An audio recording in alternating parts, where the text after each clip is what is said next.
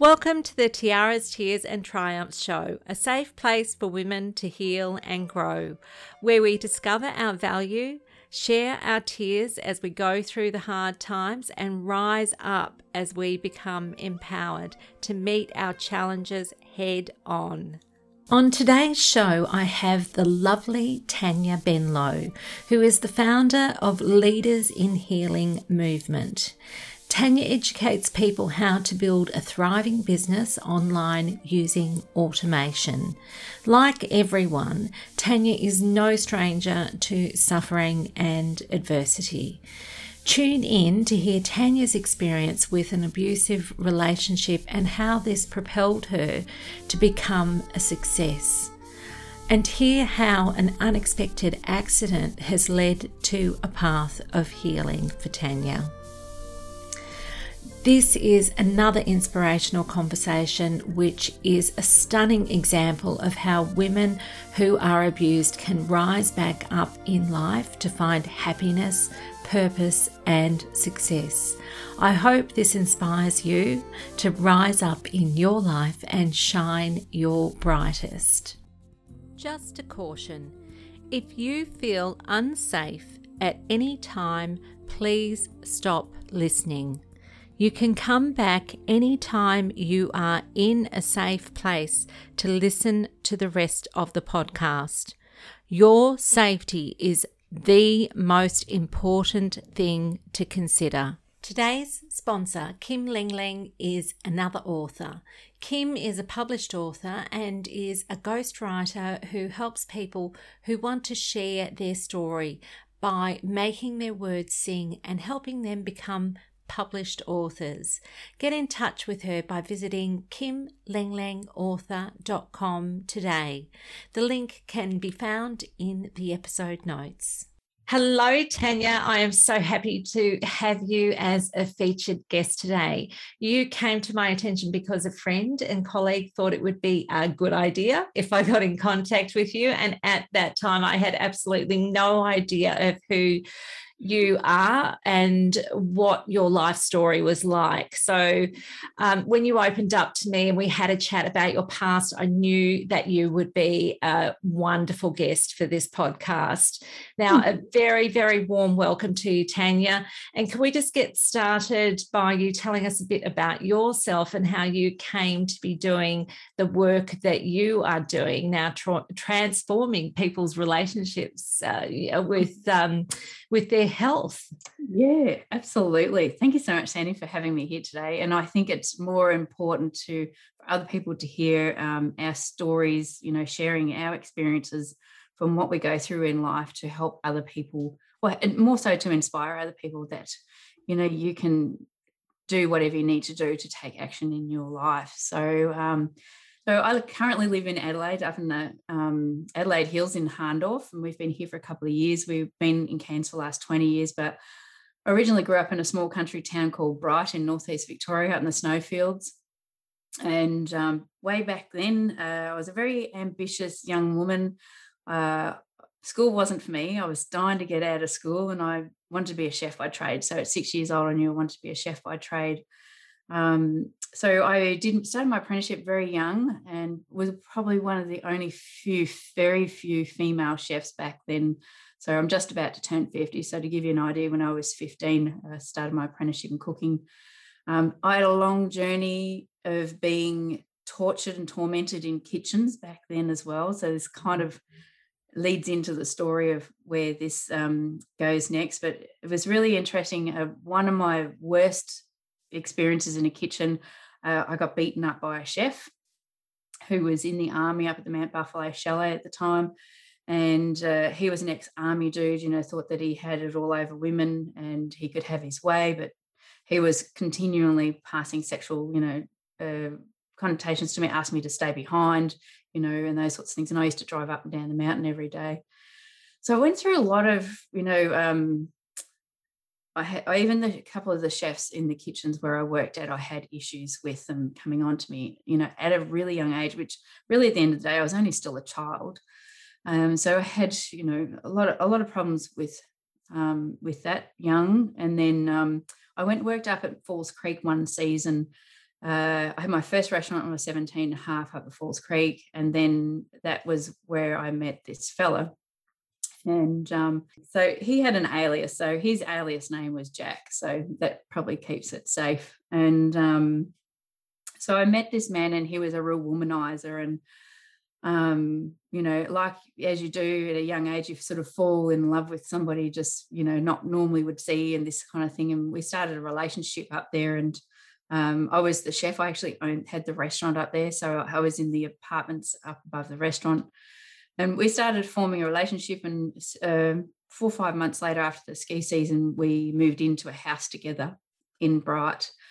Um, my mum was a spiritual healer and business owner and you know knew everybody in town and she just didn't like this bloke you know she had had that you know your mother always has a gut feeling that something's yeah. wrong not right well she was right but you know um, as you grow older or as a you know as a young person you don't want to listen to what your mum says because you know you're in love with this person and you know you believe whatever's going on is right and my mum tried everything possible to force us apart she dug up his past and found some really serious dirt on him and he had a really big history of doing what he did to me to other women. So, um, but I didn't want to allow that affect my relationship.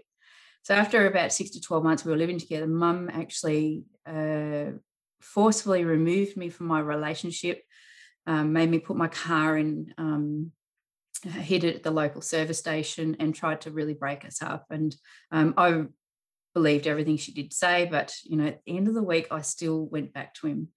Um, I was obsessed. So, and this is really interesting because that's where this kind of thing starts and continues from. So, by making that decision of leaving home, um, leaving mum at that stage and going back and living with him in the house that we were renting, uh, that severed my relationship with my mother as well. Mm. Um, so, it's interesting how you can choose make these decisions and choose these things during life. And it doesn't matter what age you are, this will happen continuously for different reasons through your life as well. And then um, my best friend got married, and this is where things started. You know, just the few things started, I realized he was starting to take control of my life.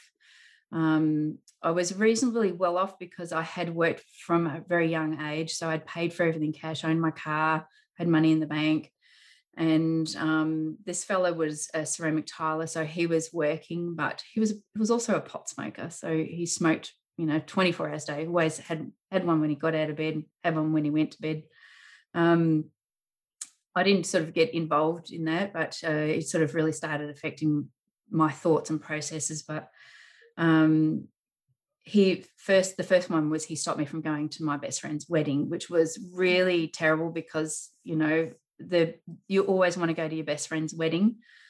So that really started tearing me apart away from my friends. And um, and I think that was probably my first point where I thought, you know, this is not right. But he had me really entrapped in, into this relationship by there, by then, and just the things he would say. And he was a real womanizer too. So six foot two, gorgeous looking bloke, you know, um, and then started really demoralizing myself and my self-esteem because I was a really out there confident person, you know, had had a restaurant and um, and then uh, probably only about six months later, he actually moved us away from the area. So moved us over to Adelaide.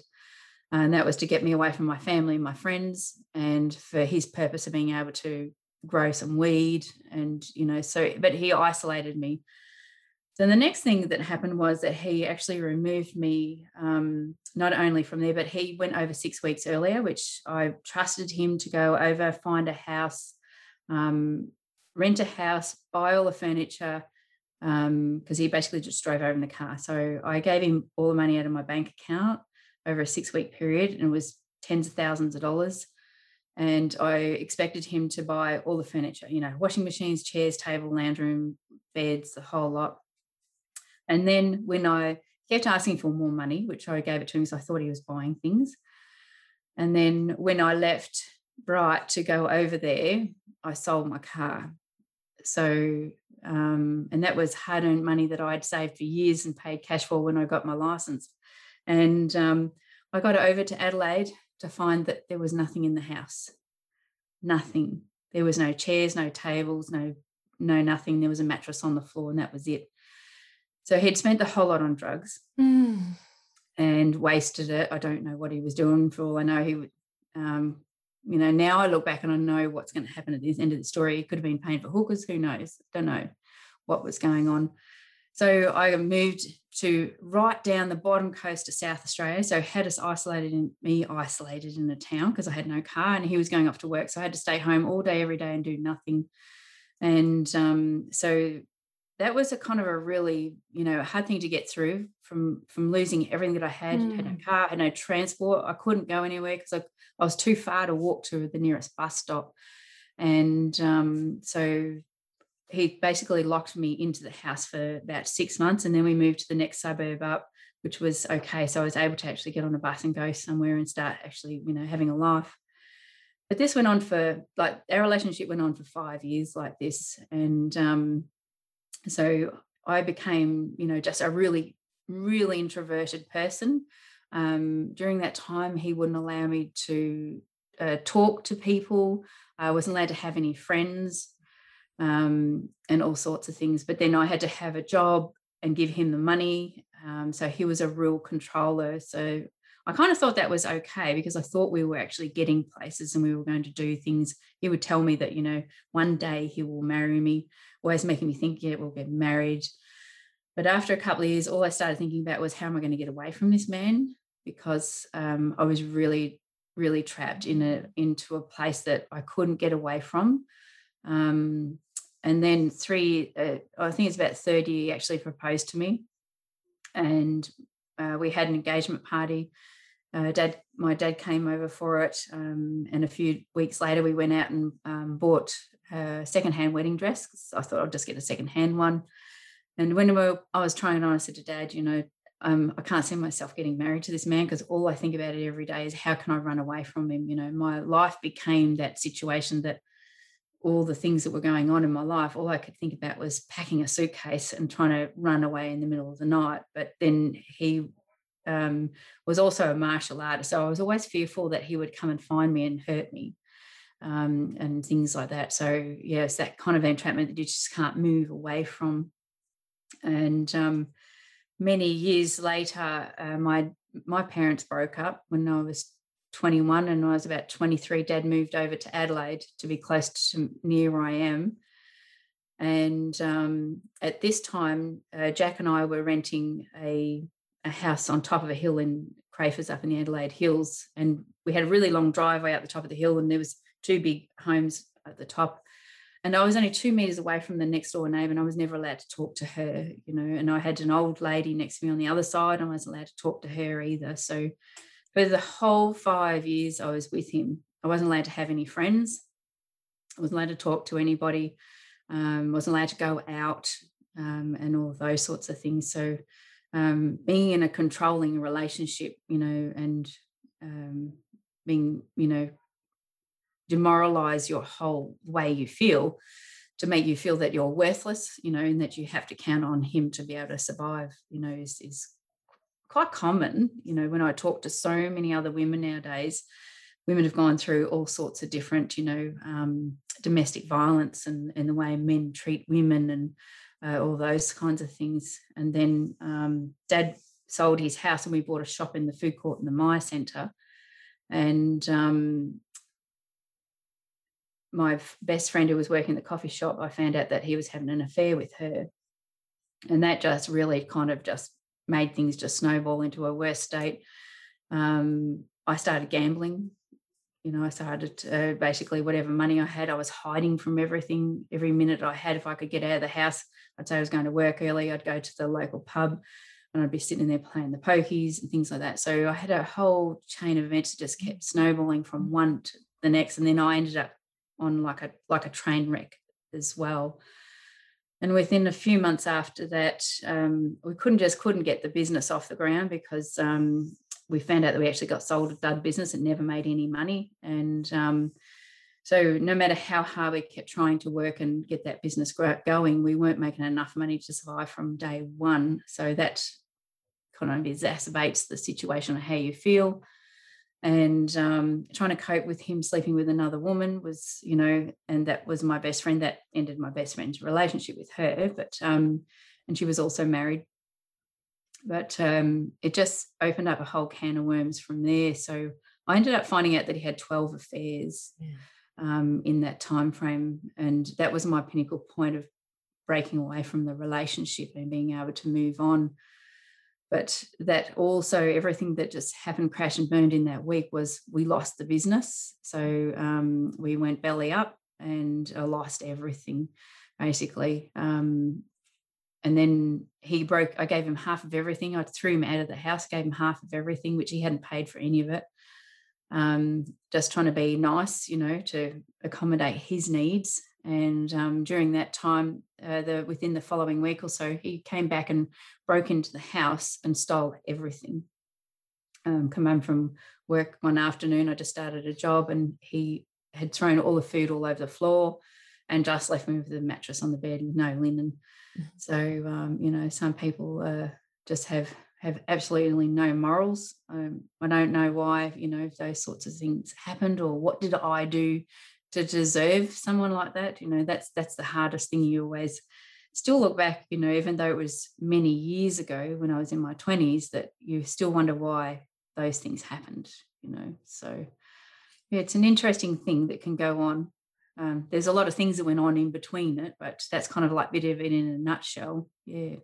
Tanya i just want to say thank you so much for going into so much detail about that time in your life. Mm. As I listened to you, it was like me retelling my own story. Mm.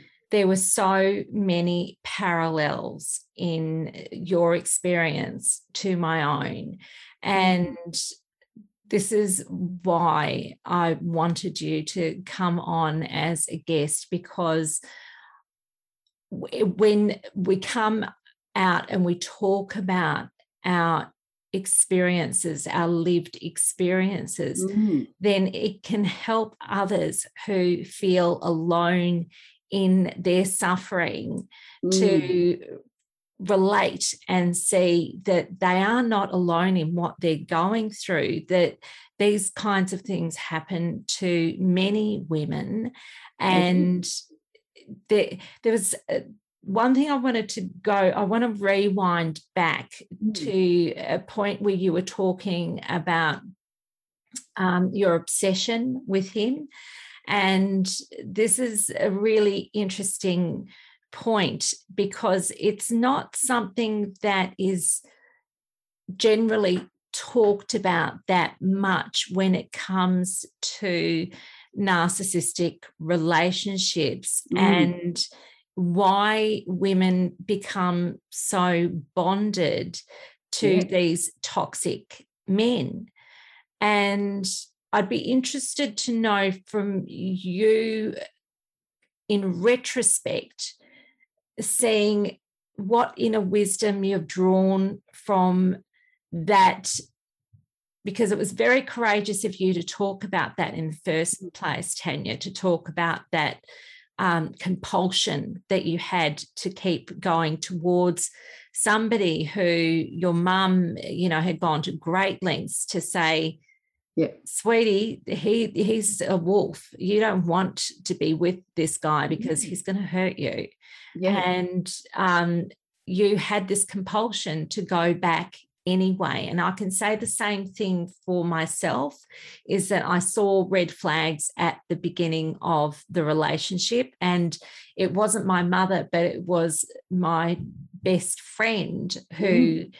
said at that time are you sure because i think he's a player yeah. and i said oh no i'm sure that you know that's not the case even though I'd seen red flags that pointed to things being dangerous and not normal, not healthy.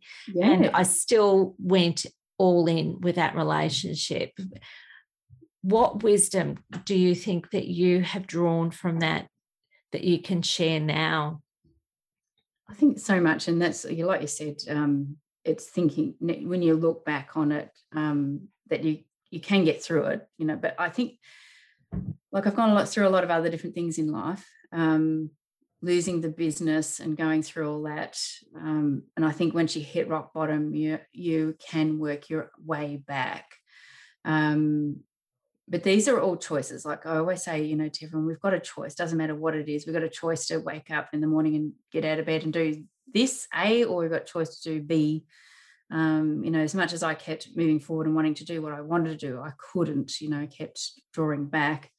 Um, you know, and, and, I went through a state of wanting to commit suicide, and you know, I had a doctor um, help me through that as well because I just didn't see there was a point to live. Um, I really felt like my whole life was destroyed um, and then losing the shop that you know i nearly lost my dad because he was suicidal as well so it wasn't just me i was affected it really affected my entire family um, and i think uh, might be getting off track here but i think there was one pinnacle point where um, the counselor sort of said to me too that you know uh, even though i was suicidal uh, about thinking about not only myself because I was only thinking about myself. They said when you need to think about your family and your friends and who you're going to affect if you go down that yeah. pathway. That was my turning point, like 100% my turning point, because once I sat down and thought, um, you know, I was ready to get in the car and drive flat out down the road and hit a Stobie pole, you know. So I, I had planned what I was going to do. Um, but and just before I got in the car, I rang the doctor and asked for help. And that was the point where, you know, they said that sort of thing. And I went, oh, I never gave my family or my friends a mm. thought. Yeah. Um, all I was always thinking about myself because, you know, you are in that poor me syndrome. You know, if you're so hurt and you're broken and you feel worthless and, you know, but you've got to find that, um, you know, every time I've gone through different things, it's come back down to that low ground point again and then I've realized you can actually start. So um, being able to find a good counselor was the biggest and thing in my life that I could find somebody to talk to and really unpack all those things and then work out what did I do wasn't what I did do wrong because um, we don't do anything particularly wrong because we've got somebody that's actually controlling us and controlling every move, controlling what we say, what we wear, you know, how fat we are, what we eat, uh, and all of that kind of stuff. So when you have somebody that really demoralizes everything that you do and takes away all those choices, you realize you don't have those choices until that's gone. So the minute he was gone and gone out of my life, I made that decision not to allow him back in again. Um, that was the hard one because there was a few times, you know, we yes. kind of broke up, but then I would always let him talk me back. Um, God only knows why. Uh, you allow them back in, and um, and it wasn't until that drawing point when I found out he was having an affair with my best friend. That was my drawing point. I went, you know what? This is never going. This is not happening again. And um, just uh, making that decision and to stand strong, you know. And that was where I was able to then. It was just like micro steps. Every day was just a a small step to doing one new thing, going, getting a lot of help. Um, I actually met my next door neighbor for the first time. We'd been living there for a year. So, um, you know, just having sort of started surrounding myself and meeting people. So it was just, you know, you do you do meet the wrong people sometimes, even friends, as as that kind of thing happens. Because I think I've learnt that when you are in a negative state of mind, you can actually also also still attract the wrong people yeah. into your life, and that can be friends. Yes. So not yeah. only partners but other friends so, um, one thing my mum taught me at a young age was to think about, um, put your energy into who you want to be with, like really call in. She was a spiritual healer. So, um, yeah. call into the universe who exactly you wanted to have in your life, not think about, I've had that in my life. Am I going to attract the next person into my life again? And I certainly did not want to see anybody for like I, I thought for an eternity after that because um, you know mm. you're you got a lot of healing to do and a lot of a lot of recovery to do. So it's pretty full on. Mm. Yeah. And, and allowing yet, time to do it. And mm. yet you you know, you did meet somebody and um, that person was a great fit for you and mm. you've been together for quite some time now 20, 25 years 26 years i think 25 that was last year yes yeah Yeah. So, and um, thank God for your mum uh, with the wisdom that she uh, shared with you about mm. focusing on the type of people that you wanted to attract into your life and mm.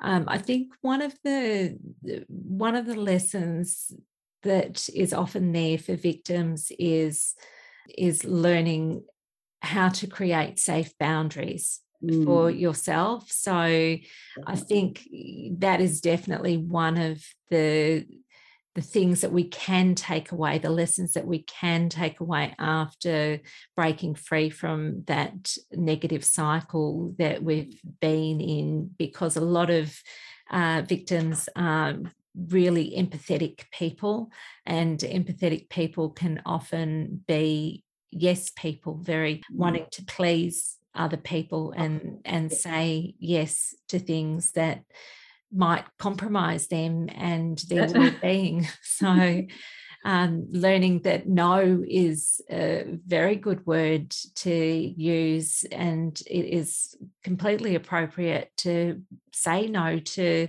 things in your life that don't align with you and your values. And um, I am just gobsmacked by the amount of parallels that there are in your experience to my own. Um, when you were talking about the breaking up and him um, sweet talking his way back in again, um, I had called it, uh, coined the phrase of it being a revolving door relationship. Mm.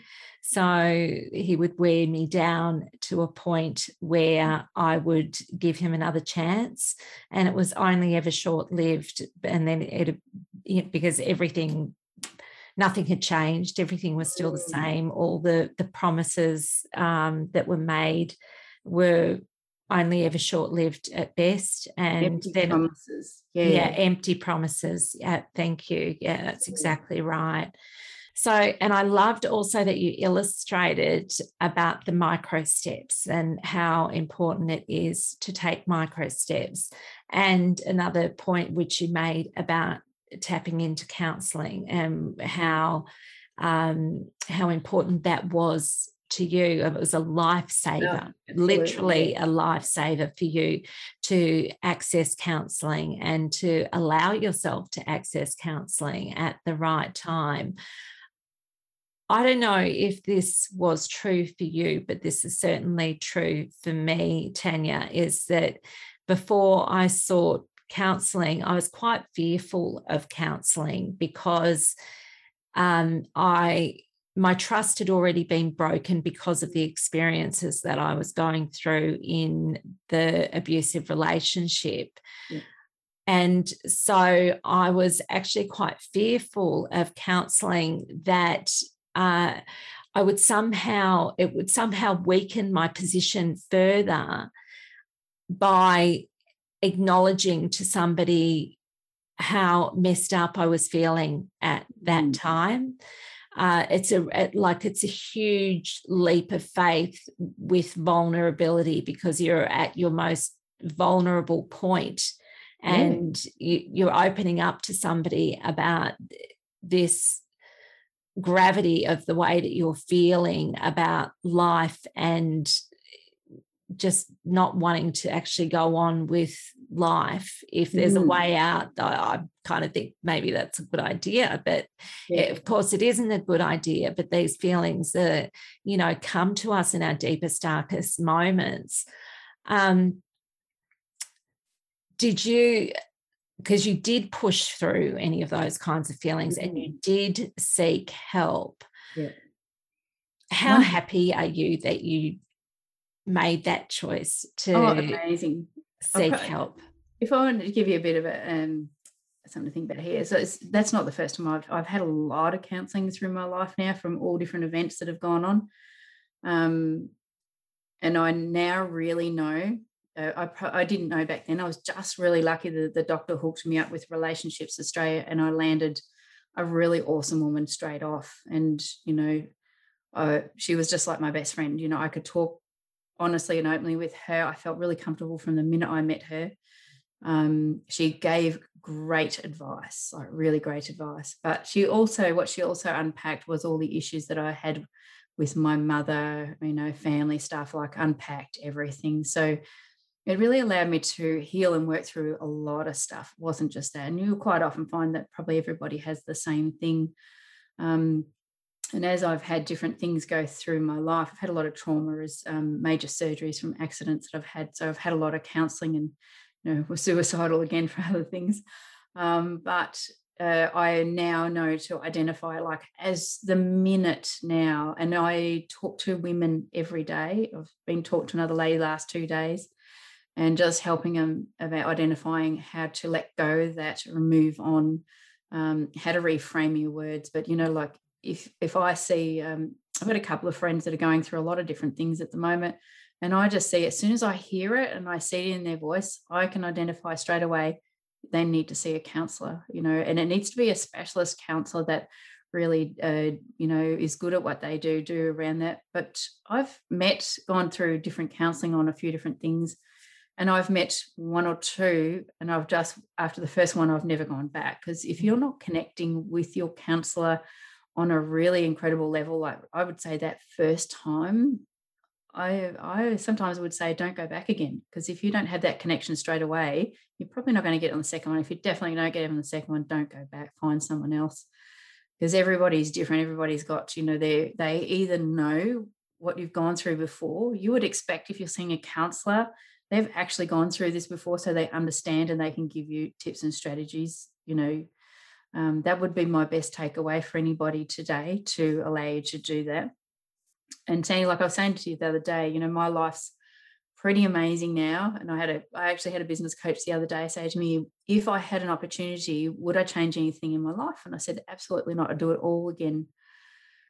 Um, because I've learned so many life lessons. I've learned a lot of life lessons about, like I said, saying no. And even being um, a businesswoman, you know, I've worked in sales and marketing and uh, business development through high corporate profile roles before and learning to say no is very powerful and doesn't matter whether it's your home life a personal life like even a best friend you know you might meet the wrong friend and it is okay to say no you're not the right fit for me um you know you don't might not say that out loud but you might say that internally these people are not the right fit for me.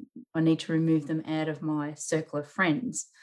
Um, more and more in the last couple of years i've really learned to actually empower myself again and again to be able to do that.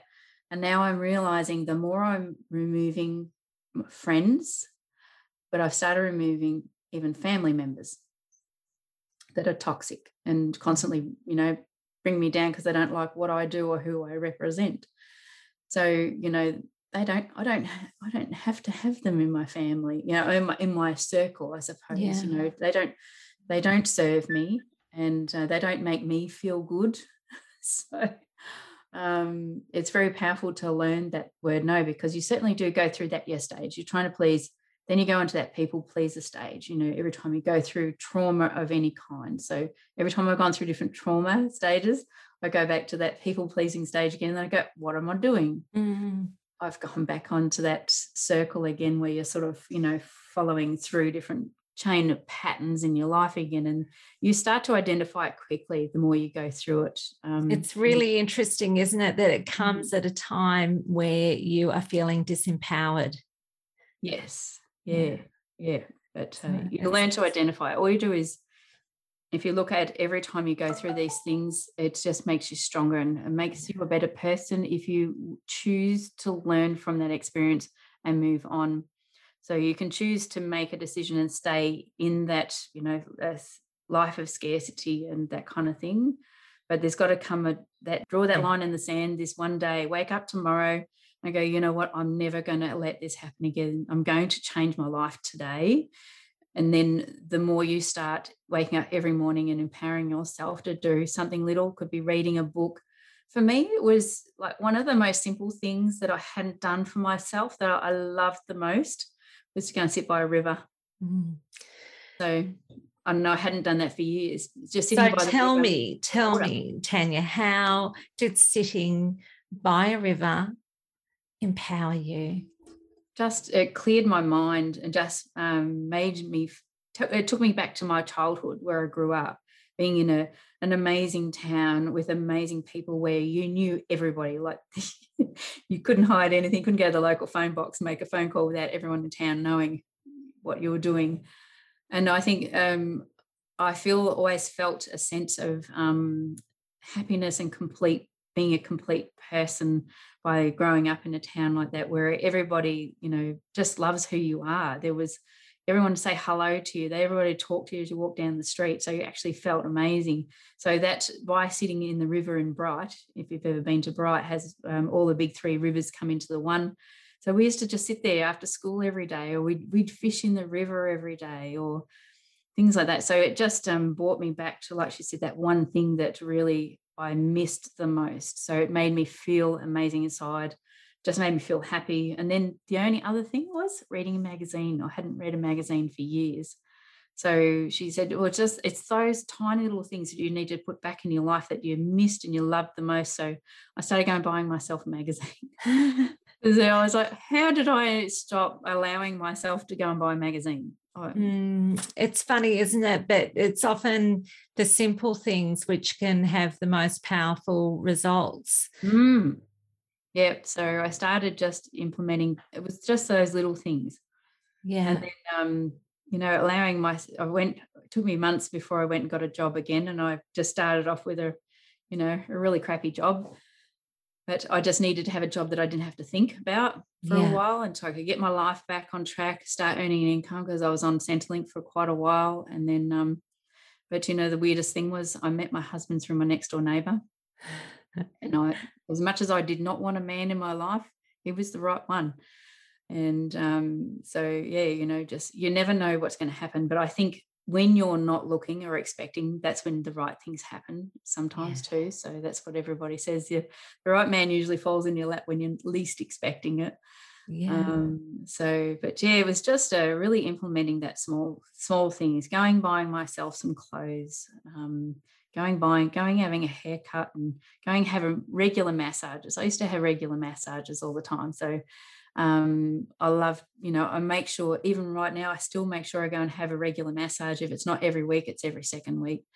So, um, and so there's a lot of a lot of self love and self care examples that you're sharing right now, and um, the reason that they are just so important is because when you are looking after yourself in the right way, then the rest of your life will reflect that. Mm.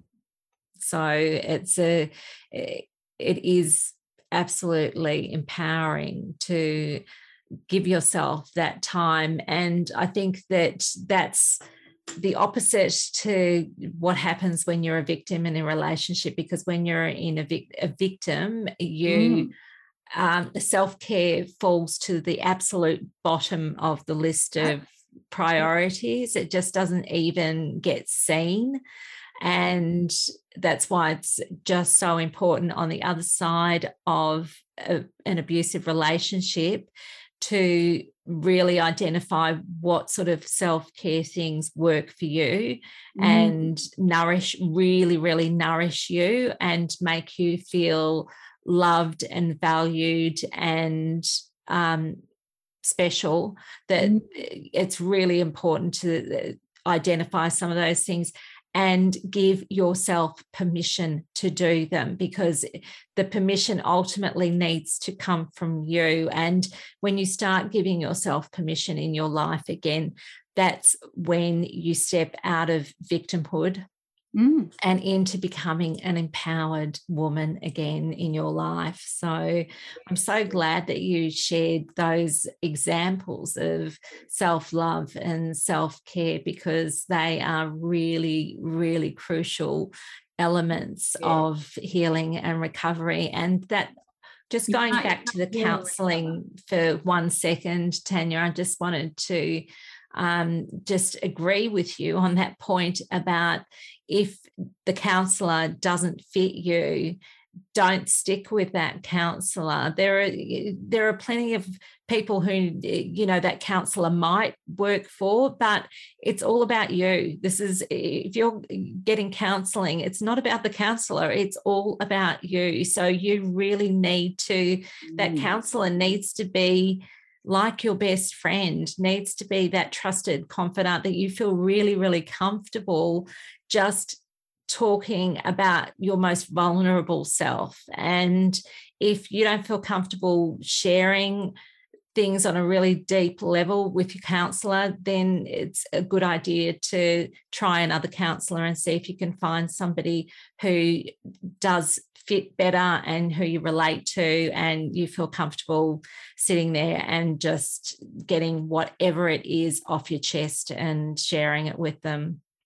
Yeah, most definitely. Because you've really got to be able to open up to let go and heal. Mm-hmm. Like I said before, um, it's learning to love yourself, you know, and uh, one of the most amazing things that I've since we moved to Adelaide a couple of years ago, we had to move here to look after our aging parents now, but um, I've met a lot of amazing women here that uh, do do that, you know, so um, do very different, unique things. And I went and helped um, a particular day, there was a over in one of the community centres in Adelaide a few months ago. We um, a friend of mine was holding a day. She does it, I think, every six months, and it's helping women heal through love who've been in through domestic violence, and so they can come in and you know may have their hair cut, have their makeup done, have a massage, um, have some healing done, like different modality healings and all sorts of things um, you know, have their photos taken, you know, so things like that. So that just that self worth sometimes is just having a nice photo taken Absolutely. to realize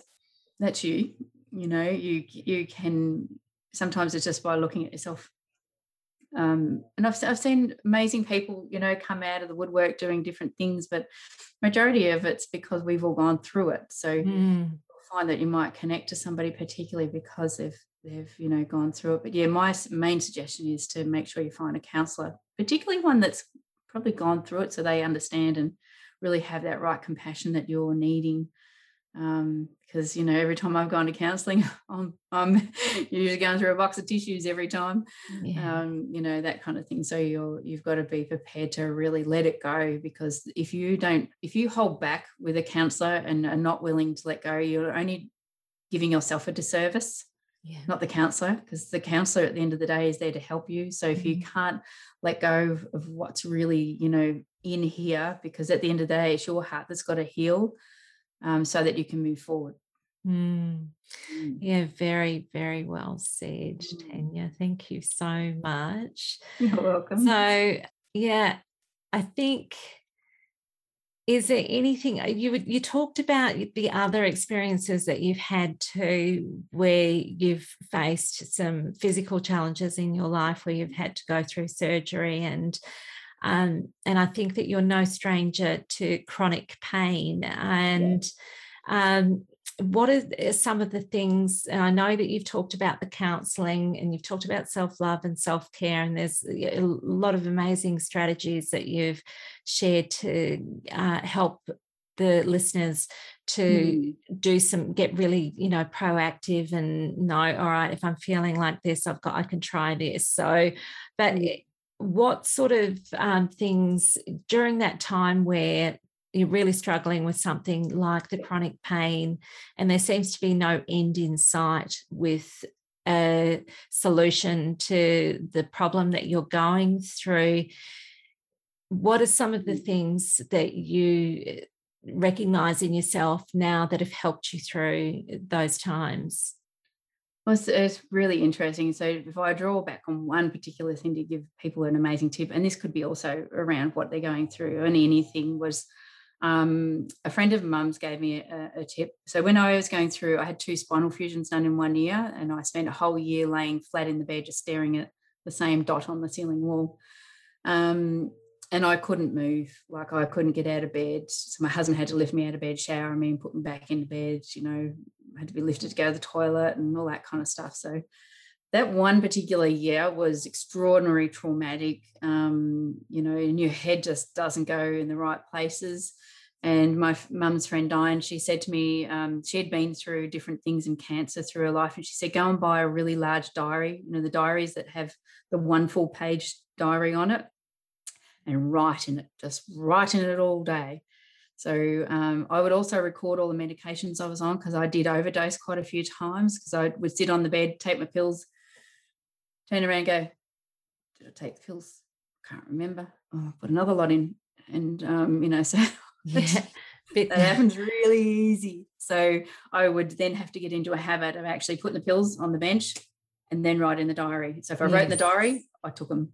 So yeah. I had to change some practices. And because I was That's on. That's a great tip for anybody who's uh, having to take medication regularly yeah. to write it down and record it to i mean that's uh, the, when you look at doctors and nurses and things they're always recording information for that reason because they have yeah. to get they have to get the doses right because if they yeah. Uh, give too much of anything then it can be dangerous so that's a, a great tip and diarising things is yeah so therapeutic. Journaling is a really amazing tool to healing and um, yeah. and working through those challenging times and helping to uh, get stop internalizing everything and to get it out of yourself and onto a piece of paper. Exactly, yeah. Get it out of your head, get it onto the paper, mm. and it helps you to declutter your mind a bit because your mind can get very, very cluttered with all these overwhelming thoughts, negative thoughts, and mm-hmm. things that um, can take you in a in a downward spiral. If yes. you're diarising through that, it's a good way of helping to just yeah. de- de-junk de-junk your mind yeah. a little bit. and what you hold in your head just has major effects through your body. Mm. So you know, that that whole um because we are frequency beings of frequency, you know. So if we've got yes. really bad negative thoughts going there, we're holding it in, you know, it affects your stomach, like your stomach knots up and it, it affects yeah. all your organs. So yeah. yeah, Louise started doing a lot of research in all of this back then because we were I was having a lot of different things going on. Yes. But um the diary was good because at that time I was actually under a work cover claim. So it wouldn't matter and I would give a tip around this because it wouldn't matter if you're in a domestic violence situation or in a work cover claim or if it's just for any use is was I had a whole year of recording my medications, recording my thoughts. So um, because at this, this got to a stage where my husband was sick of hearing me complaining about it. So I really couldn't talk to him about it and say, this is, you know, I got to a stage where I, I was feeling bad, telling him how bad I was um, and that I was suicidal. I really didn't want him. So, really understanding that I was going through those tendencies again. So, writing all that was good. So, when it came to closing my work cover claim off a few years later, they used that in the court hearing. So they actually took the journal and looked at it and thought, Jesus, you know, so that creates yeah. that they can look at how did that have an effect on my life uh, going back in those places. So, you know, if I had have realized I could have thought about doing that while I was with Jack back in that relationship. But the only thing you would be terrified if somebody found it, you know. So, That's yeah, I was just, yeah, I just had that same thought too, that um, you know, one of the uh, recommendations that I would definitely make for victims is for them to keep records, whatever records they can, mm. but they have to learn to find ways to keep those records safely so that it's not going to jeopardize them if they're still caught in a cycle of abuse. But keeping records is so mm-hmm. helpful for that reason that you talked about when it comes to things, um, whether it's involving the police or involving the courts in what you're going through, the mm. more evidence you have, which comes in the form of records, mm. the easier it is for them to establish what they need to establish to support you in your situation to help to keep you safe. Mm. So, this is a huge reason why it is really important to do things like um, one of the things that I eh, recommend is to take screenshots of text messages where there's text messages which are threatening or coercive or anything like that and take a screenshot. You've got a record there. So if the text message gets erased, you've still got a screenshot. You can take that screenshot and you can email it to a you know an account that is a friend yeah that yeah a friend or yeah. somebody else so that you're not the only one holding on to that record so it is really, really important. And that is probably one good way of keeping, if you're journaling at that time rather than having a, uh, a physical, you know, written diary that can be found is to do something like put it in an email, send it off, delete the email from your account, and that record's gone somewhere where it's stored. So yeah playing with those sorts of ideas you need to get if you're a victim in um, an abusive relationship you need to get really resourceful and creative and only you know what your situation is like and only you know what the patterns are in your relationship and only you know um, what is going to be appropriate for you in your situation. So, any suggestions that I make in the course of these um, podcasts is merely a suggestion and you will know whether it is appropriate for you to try these things or not. So um, the last thing that i want to do is jeopardize your safety and um, the what i want to do is to make sure that you make your safety a priority a top priority. So mm. I would like to thank you so much. But before you go, um, I would like to you to share any links to help find you if anybody wants to get in contact with you. Um, you have, I believe, a wonderful Facebook group that um, that you might like to share with the listeners, Tanya. Yeah. So um, about two years ago, I was I had to finish work again because of another really bad accident I had. Um, so I started a movement called Leaders in Healing Movement because I sort of because everybody's doing Facebook groups, but it's not. It didn't have an intention to it behind it, and I thought there's something here, and I only wanted to do something twice a week, so it was actually had a purpose for the people to be in the group. Um, that way, then go and be elsewhere, but they knew always knew on Tuesday and Thursday they'd come back to my group and look at what was going on. So the inspiration is to have people that have come on and have gone through extreme adversity in their life. And that's anything and everything. Because everybody's got a story to tell, you know, not everybody, but maybe eight to nine out of 10, somebody's gone through some kind of adversity in life, um, right, drawing right back from childhood to that kind of thing. But the people that I come on and bring on for interview have gone through that, are happy to come on and share their experience um, quite often it can be a real tearjerker too. So, you know, I've stood there many times with a box of tissues and um, let them tell about what their experience was. How did they overcome it? Where did they draw the line in the sand? And that would be also usually nine out of 10 times it's been the career changer as well.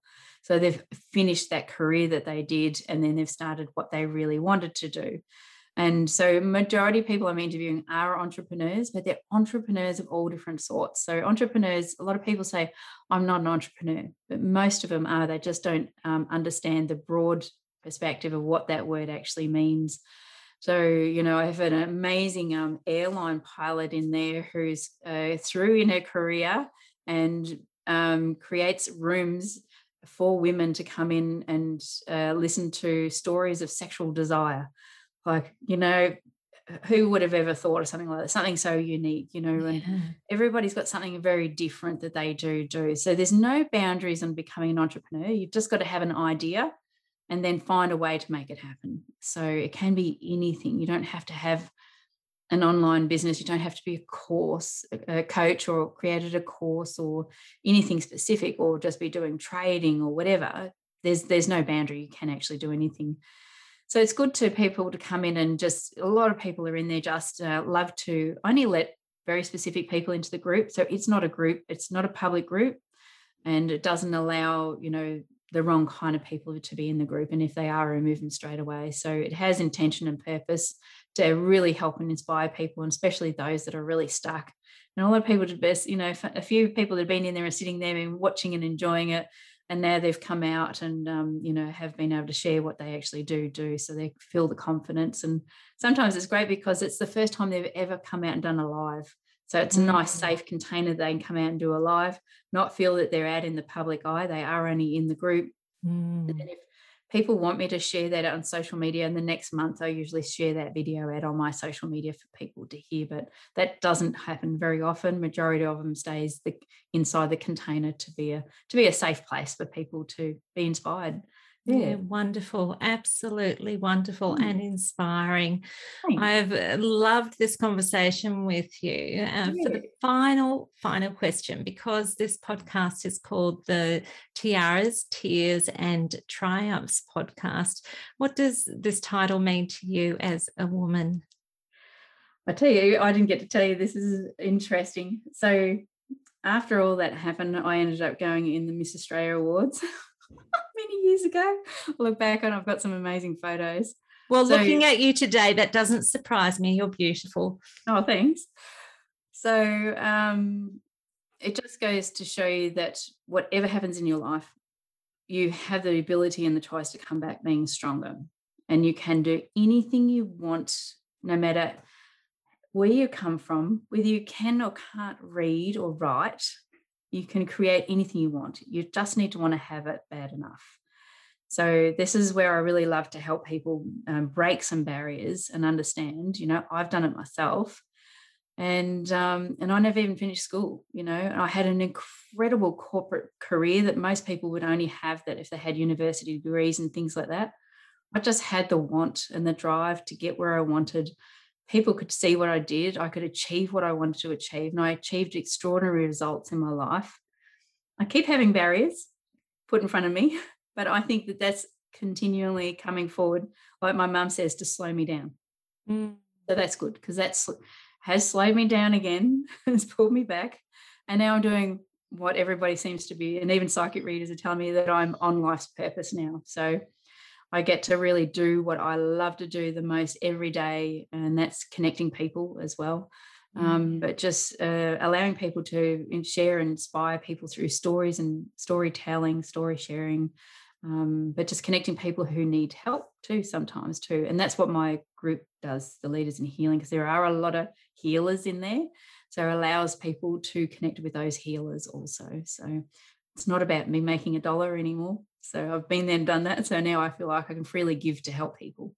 Yeah, that's absolutely wonderful. Mm. Well, thank you very, very much, Tanya. I have loved this conversation that we've Thanks. had, and lovely meeting you too. Yeah, it's a, um, just wonderful uh, opportunity that came along, and I love these kinds of surprises that life has in store. That you just and for mm. me, I guess that's a note that I'd like to leave on is to say to the listeners that you don't know what's around the next corner. Mm-hmm. And if you are open to creating uh, the life that you really want deep down inside, then life will have some nice surprises waiting for you. Absolutely. Yeah. Just got to be willing to accept them. Beautiful. Thank you, Thank Sandy. You. It was lovely. Yeah, thanks. Thanks, Tanya. I hope that you enjoyed today's conversation with Tanya Ben Benlow. I certainly did. And I think there was just so much wisdom in what she shared. And I just want to run through the top tips from today's episode. Number one, if you find out at any stage in your relationship that your partner has been abusive to other women in previous relationships, this is a real red flag. You may think that the way that he is currently treating you shows no indications that he will be abusive to you too, but the chances are you will be victim to exactly the same patterns of behavior as previous partners. Number two, maybe you can see yourself as having an unhealthy obsession with the person who you know to be toxic, and maybe this will keep you wanting to continue the relationship even when you are already being hurt in a variety of ways. Try and be mindful and think is this something that is happening for you? Number three, when you give yourself permission to do something, you empower yourself. So give yourself choices to help you break free from a victim mindset. Number four, keeping a diary or journaling is a great way of getting things out of your head and onto paper. Number five, record keeping is something you should be doing if you are in an abusive relationship and when you leave an abusive relationship too, while you still have contact with the abusive partner. But you must find a way to keep records safely so that they do not jeopardize your safety with that person. Number six, once you are committed to the relationship, you may feel too vested to give up on it. And maybe you are in a state of hopefulness that everything will somehow work itself out. This is normal and natural to feel this way, but it doesn't mean that you should stay. Okay, number seven, when your partner isolates you from your friends and from your family, it is a big red flag that they are using coercive control, which is a form of abuse. Number eight, suggesting that you move away or convincing you to move away from your friends and family is a tactic to further isolate you disempower you, and control you. Number nine, financial control is a form of abuse, and this happens to 99% of women in abusive relationships. If your partner is controlling your finances and leaving you vulnerable financially, you need to find ways to build some emergency funds. The idea is for you to get back enough to allow you to exit the relationship, even if this is only the bond and the first month's rent for a rental property. It's just your backup. You need to create enough to have a backup plan to help you to be able to break free from that toxic relationship when you are ready. Number 10. As was the case for Tanya, it is very common for women to trust their partner to do the right thing for them financially. It does not seem normal because where there is mutual trust and mutual respect, there should be no paper trail to prove that your partner is using your money for the intended purpose. So, what do you do? How can you maintain some control when they expect you to blindly trust them with your money? One way might be to say that you will pay for things directly. Today, it is very easy to make digital direct transactions. Keep your PIN number to yourself and your password to your bank account to yourself too. If you have a joint account, then keep a close eye on transactions and withdrawals and always have a separate account that is in your name only and that only you have access to. This is the type of account that I'm talking about for having a backup plan and an emergency fund. If you can even put $20 aside a week and put that into that account, that money will quickly add up. Just if there's anything that you can just get into that account to have some financial security for yourself, this can make a huge difference in a relatively short space of time. Number 11, promises of getting married one day, but never getting to the stage of actually setting a date is another red flag. It is a tactic to keep you feeling loved and honored enough to want to make you his wife, to tug at your heartstrings so that you stay even when you are miserable in the relationship.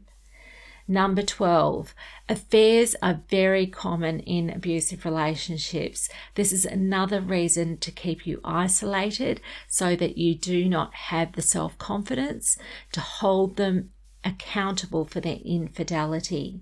Number 13, one way to help yourself to become more objective about whether or not to stay in an abusive relationship is to ask yourself if this was happening to someone else who you love and care about, would you want them to stay stuck in this abusive situation? Number 14, Tanya made a point that we might damn ourselves to stay a victim of our circumstances. But if we think beyond to how this is impacting on our family and other people who love and care about us, it helps us to try our best to do what is needed to begin to turn our lives around for the better. Number 15, we feel hurt and broken and just want to escape the pain of what we are going through. But we need to remember that there are other people who want to see us heal and find happiness and stability in our lives again. Number 16, finding a good counselor is one of the best things you can do to help you find a path to healing your life. If you do not relate well to a new counselor, try another. It is really important to feel comfortable enough with your counselor that you can let go and open up to them about what is going on for you and how that is making you feel deep down inside. This helps you to get the weight of what you are carrying outside of yourself and let go of some of the burden of what you are dealing with. Number 17, when you break free from the cycle of abuse and you are reeling from the trauma of what you have been through, it is very easy to still attract the wrong kind of people into your life because you are still carrying so much of the energy from the abusive relationship. Number 18, if all you think of is what you don't want, then write it all down and then flip it this is one of the exercises that I do with my clients. I help them to flip what they don't want into creating a list of things that they do want. And this becomes a goals, dreams, and hopes list. This gives you a positive direction to move in and helps you change your energy away from victimhood. Number 19, remember that micro steps in the right direction can get you to that goal, dream, or desire that you have. As much as you want an instant fix, it is far better to start taking small, manageable steps than it is to wait for that magical transformation to happen instantaneously. Number 20, starting to empower yourself starts with self love and self care. When you start doing the simple things which give yourself value again, like getting your hair done or buying a magazine or sitting in nature, your energy will change and you will feel stronger and more like the you that you used to be or if you have always been hard on yourself, you will begin to reap the benefits of taking care of yourself by giving yourself the love and the care that you deserve. I hope that this helps you to rise and shine. We all go through dark times. When we do, we often feel alone. This is a safe space for you to come and look for some light. I'm a survivor of an abusive relationship, and for a long time I had no voice because I was too scared to speak up and speak out about what was happening to me. I couldn't see a light at the end of the tunnel, but when I turned a corner in my life, the light started filtering through, and I left my old life behind. I am here now to help other women feel seen, heard, and valued. I'm reaching out with my light shining on you to help you find your way out of the darkness. I hope you enjoyed today's episode. A note of encouragement if you are struggling with your mental health, please reach out for support with some form of counselling. If you don't know where to start to find a counsellor, a good place to start is to talk with your doctor. There are also many online counselling supports available. And a word of advice if the counsellor is not a good fit for you, try another. And if you need to, try another until you have one that is the right fit for you. Tune in again for the Tiaras, Tears and Triumphs podcast, helping women who have been hurt to heal and grow, hosted by me, Sandy J. This program provides a safe place to work on inner peace and a strong mindset, spells out how to spot the red flags, advises on ways to stay safe and work on effective safety planning, gives tips on how to look after you when things are tough, teaches empowerment strategies, acknowledges life's challenges and explores ways to meet these challenges head on, to go from surviving to rising to striving and finally to thriving. The show includes interviews with other survivors who have come out the other side, who share their stories and insights, as well as interviews with therapists and people working in support roles. I am a survivor and I use my experience and skills to help other women like me. Please listen and be uplifted to rise in this safe space where dignity, kindness, and compassion are treasured. And don't forget, if you need some support, I am here for you.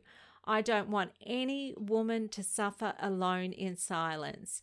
I don't want any woman to feel oppressed and feel that there is no way out.